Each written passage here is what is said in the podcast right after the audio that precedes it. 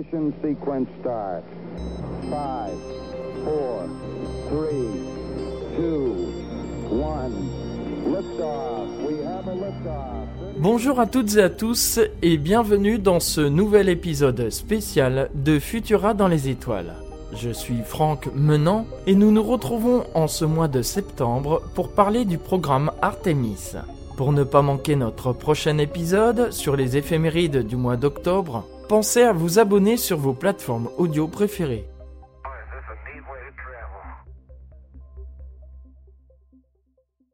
quatre octobre mille neuf cent cinquante-sept. Un petit satellite du nom de Spoutnik un envoie des bips depuis l'espace. Cet événement, en apparence anodin aujourd'hui, connaît à l'époque un retentissement mondial et marque le début de l'ère spatiale. C'est la Russie qui est à l'origine de ce coup d'éclat. Un choc pour l'Amérique, alors déjà considérée comme la première puissance mondiale. Mais les Russes ne s'arrêtent pas là. Le trois novembre mille neuf cent cinquante-sept, ils envoient le premier être vivant dans l'espace à bord de Spoutnik deux, la chienne Laika. Un nouveau revers pour les Américains qui, dès l'année suivante, engagent leur premier programme spatial, le projet Mercury. Mais avant même qu'ils ne parviennent à envoyer Alan Shepard en orbite, seulement un mois plus tôt, le douze avril mille neuf cent soixante et un, les Russes leur dament encore une fois le pion avec l'envoi du premier homme dans l'espace, Yuri Gagarin.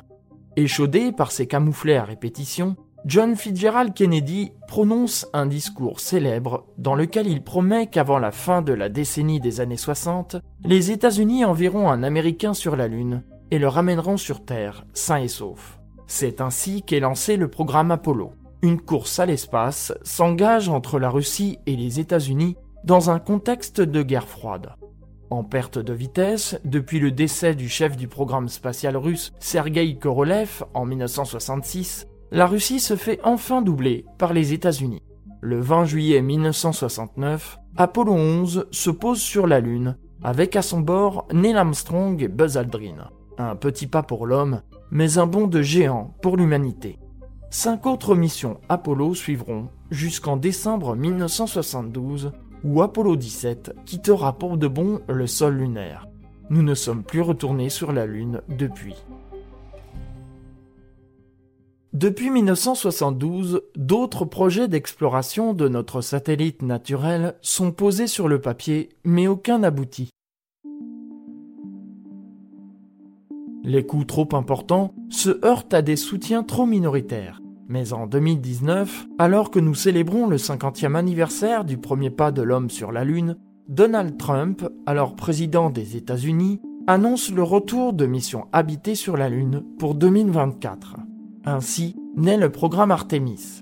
Cette fois-ci, il ne s'agit pas de faire quelques bonds sur notre satellite, de prélever des échantillons et de revenir sur Terre. Ce programme est bien plus ambitieux, une étape essentielle pour préparer l'installation d'une base lunaire qui pourrait servir de tremplin pour aller sur Mars. Nouveau changement, le programme Artemis est un programme international, contrairement au programme américain Apollo. L'Agence spatiale européenne est désormais de la partie, ainsi que les Japonais et les Canadiens. Bien que nous soyons plus dans le contexte de guerre froide, comme dans les années soixante, le moins que l'on puisse dire, c'est que les choses vont vite pour le programme Artemis. Précisons toutefois que dans les années soixante, tout était à faire et nous étions dans l'inconnu. De nos jours, nous disposons du retour d'expérience des missions Apollo et en cinquante ans, les technologies spatiales ont beaucoup évolué. Cependant, tout comme le programme Apollo, il faudra plusieurs missions non habitées pour préparer celle qui emmènera des humains sur la Lune, prévue pour deux mille vingt-cinq. Oui, deux mille vingt-cinq, le programme, un peu trop ambitieux, a déjà pris du retard. Et s'il a fallu environ dix missions préparatoires pour Apollo, seulement deux suffiront pour Artemis. Il faudra cependant rajouter d'autres lancements entre deux mille vingt-deux et deux mille vingt-cinq pour déposer des instruments à la surface de la Lune et préparer l'arrivée de la mission habitée.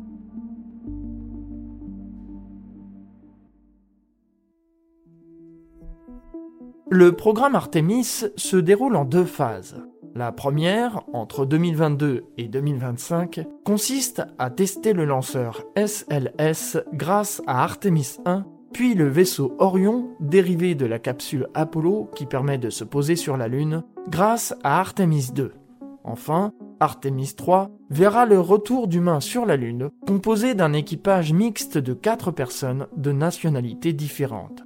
La seconde phase, qui débutera à partir de deux mille vingt-six, verra des installations permanentes sur la surface de la Lune. Ce sera aussi la mise en service d'une station spatiale lunaire, point de passage obligatoire pour les futures missions Artemis avant de se poser sur la Lune. Le lancement initial d'Artemis un était prévu pour le vingt-neuf août, mais il a été repoussé au deux, puis au trois septembre, en raison d'un défaut de refroidissement d'un moteur du premier étage. Le défaut corrigé, une nouvelle tentative de lancement eut lieu le trois septembre, mais là encore, un nouveau report en raison d'une fuite d'hydrogène au niveau d'un joint. Une nouvelle date de lancement est programmée pour le vingt-sept septembre. Si celle-ci devait subir un nouveau report, la NASA se verra contrainte de ramener Artemis dans le bâtiment d'assemblage pour changer des batteries dont la durée de vie est limitée. Cette opération risquerait de repousser le lancement de plusieurs semaines. Croisons les doigts pour que tout se passe bien. Vous pourrez suivre la mission Artemis un en direct sur Futura le mardi vingt-sept septembre prochain. C'est tout pour cet épisode. Merci d'avoir écouté Futura dans les étoiles. Si vous ne nous suivez pas encore, je vous invite à nous retrouver sur vos applications de podcast préférées et à vous abonner à nos productions. Vous pouvez aussi vous abonner à la newsletter podcast hebdomadaire de Futura grâce au lien en description. Quant à moi, je vous retrouve le premier octobre pour une sélection d'événements à observer dans le ciel durant le mois prochain. À bientôt!